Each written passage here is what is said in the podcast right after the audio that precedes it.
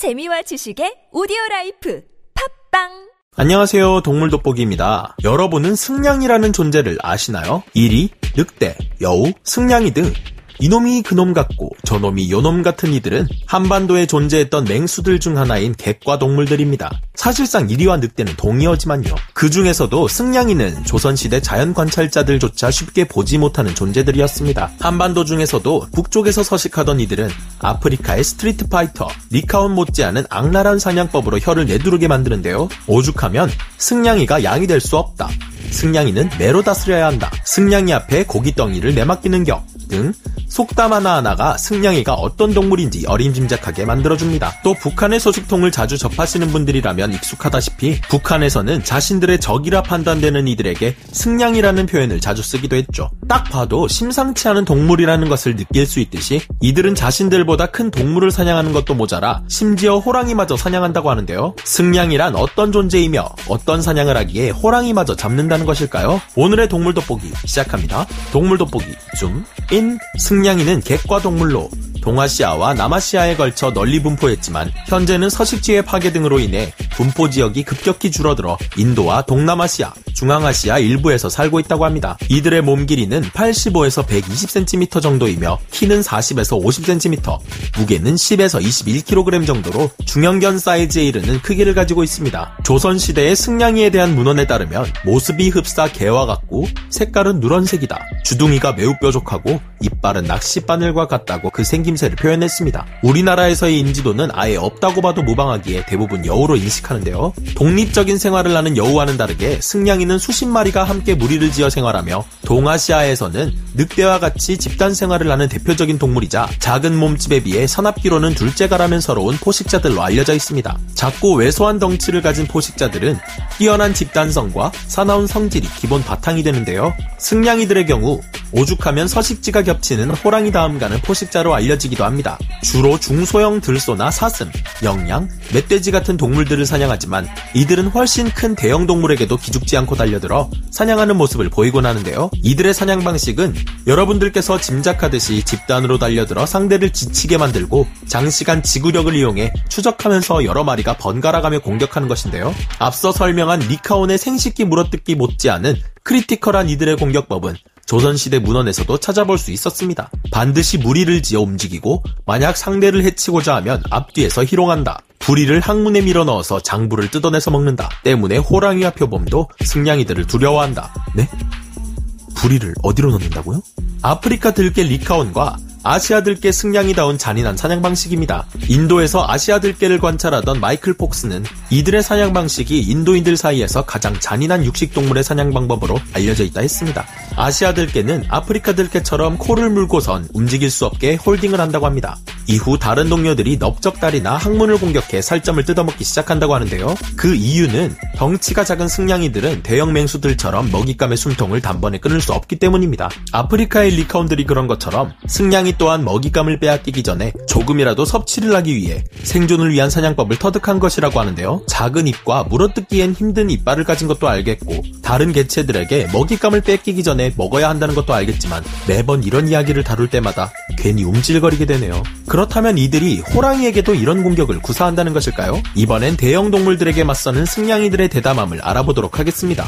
문헌에서는 호랑이와 표범조차도 이들을 무서워한다고 표현이 되어 있는데요. 승냥이가 어느 정도길래 이런 표현이 나온 것일까요? 인도의 어느 날 사냥에 성공한 표범 한 마리가 먹잇감을 숨기기 위해 먹잇감을 입에 문 채 이동을 하던 중 낯선 기척에 이를 내려놓고 경계를 시작합니다. 뭐? 무슨 소리 들렸는데? 이야, 그거 맛있겠는데? 고생 좀 했겠어. 갑자기 나타난 불청객의 정체는 바로 승냥이.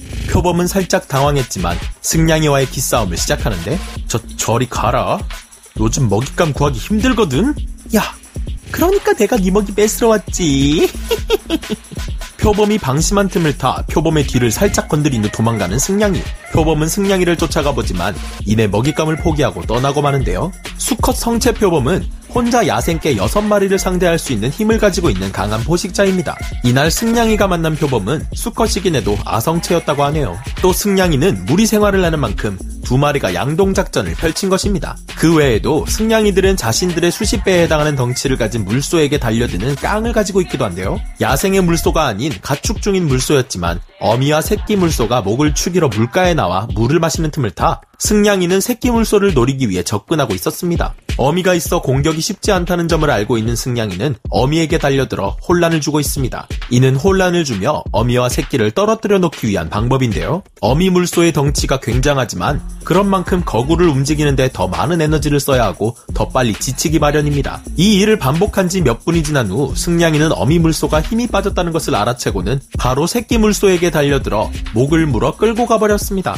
뛰어난 지구력과 집요한 끈기를 가진 승냥이들의 진면목을 알아볼 수 있는 모습이었는데요. 마지막으로 문어는 물론이고 그림, 일화로도 전해져 내려오는 승냥이들과 호랑이의 대결. 이것은 과연 사실일까요? 호랑이는 한반도를 군림하던 서열 1위의 포식자. 익히 유명한 호랑이의 체급과 힘은 웬만한 승냥이들의 족수에도 끄떡이 없기에 호랑이를 보는 즉시 도망가야 하는 것은 승냥이들로서는 당연한 일입니다. 거구의 버팔로를 사냥하는 늑대무리조차도 호랑이를 만나면 아예 그 지역을 떠나버리기 일수인데요. 하지만 승냥이들은 다릅니다. 목숨을 걸고서라도 특유의 성질머리와 집단성을 이용해 쪽수만 충분히 갖추면 호랑이에게 맞서 먹이를 지키거나 상황에 따라서는 오히려 호랑이의 먹이를 뺏기도 했다고 하는데요. 특히 정보가 부족한 아성체 호랑이의 경우에는 승냥이 무리를 보면 도망가기도 할 정도입니다. 심지어 13마리가 달려들어서 아성체 호랑이를 잡은 일화도 있다고 하는데요. 물론 승냥이 역시 9마리가 죽는 대참사가 벌어졌기에 그다지 잘한 일이라고는 보기 어렵습니다. 이외에도 해외에서는 승냥이 무리가 호랑이를 죽였다는 것이 몇 차례 알려지기도 했는데요. 벵골 암호랑이 한 마리가 7마리의 승냥이와 싸운 뒤 한 마리를 죽이고 도망가던 중 23마리의 승냥이 들이 합세해 1대 30의 대결을 펼치기도 했는데요. 호랑이는 이 혼란한 상황에도 5마리나 되는 승냥이를 죽였지만 그 강력한 호랑이마저 수많은 승냥이 무리의 공격을 이겨내지 못하고 숨을 거두고 말았다고 합니다. 다른 곳에서는 한 마리의 호랑이가 22마리의 승냥이들과 싸웠다고 하는데요. 이 대결에서도 호랑이는 12마리의 승냥이를 죽였지만 포기를 모르고 달려드는 승냥이들에게 둘러싸여 결국 죽음을 맞이하고 말았다고 합니다. 이와 같은 여러 일화들이 전해지곤 했는데요. 다만 이 일화들은 학자들이나 전문가들의 후일담이 아니기에 100% 진실로 믿기도 어려울 뿐더러 영상과 사진이 존재하지 않기에 그 진위가 더욱 의심받고 있기는 합니다. 사실상 실제 승냥이와 호랑이가 만난다면 호랑이는 승냥이를 자신과의 경쟁 상대라 여기지 않는다고 하는데요. 승냥이가 먼저 호랑이에게 시비를 걸거나 호랑이가 먹잇감으로 승냥이를 선택하지 않는 이상 먼저 공격하는 일은 잘 없다고 합니다. 승냥이와 호랑이의 대결이 실제 벌어진다고 하면 그것은 높은 확률로 승냥이들의 객기에 의한 싸움이라 할 수 있는데요. 그에 비해 어느 한 국립공원에서는 60kg에 이르는 수표범이 3마리의 승냥이와 마주친 적이 있었는데 잠시 으르렁거린 후 자리를 피했다고 합니다. 이 외에도 학자의 기록에 따르면 이런 비슷한 사례가 3건이나 더 있다는 기록이 존재하기도 하죠. 이 이야기들을 종합해보면 승냥이 무리와 호랑이와의 관계에서는 호랑이가 우위에 있다는 것을 알 수 있습니다. 하지만 표범과의 관계에서는 몇 마리 정도의 승냥이라 해도 1대1이 아닌 이상 승냥이가 우위에 있다는 것이 증명이 되는 것인데요. 표범은 충분히 승냥이를 사냥할 수 있음에도 불구하고 왜 이런 결과가 나오는지 미스테리하기만 합니다. 아마도 몇 마리의 승냥이에게 천벌을 내리겠다고 응징을 가하려 들었다가는 언제 어디서 20마리에 가까운 승냥이들이 몰려올지 알 수 없기 때문이 아닐까 합니다. 오늘은 아시아 street fighter 승냥이에 대한 이야기를 준비해보았는데요. 승냥이는 다른 한반도 맹수들과 마찬가지로 일제강점기, 한국전쟁 등으로 인해 남한에서 는 절멸했으며 북한에서도 매우 희귀한 동물입니다. 현재 명확한 개체수는 밝혀지지 않았지만 완전히 절멸 상태에 놓여 있는 것으로 파악되고 있는데요. 북한 정부의 발표에 의하면 함경북도 북로 국경 지역, 부전고원 남부, 황해북도 평산군, 곡산군 일대 등에 서식하고 있으며 약 30마리에서 100여 마리 안팎으로 남아있는 것으로 추정되고 있다고 합니다. 작은 체구에도 호랑이 다음에 서열을 차지하며 한반도를 주름잡았을 승냥이 대범한 성격답게 절멸의 위기를 이겨내고 살아남아 후대를 이어갔으면 좋겠습니다. 그럼 저는 다음 시간에 다시 돌아오겠습니다. 감사합니다. 동물 돋보기 줌 아웃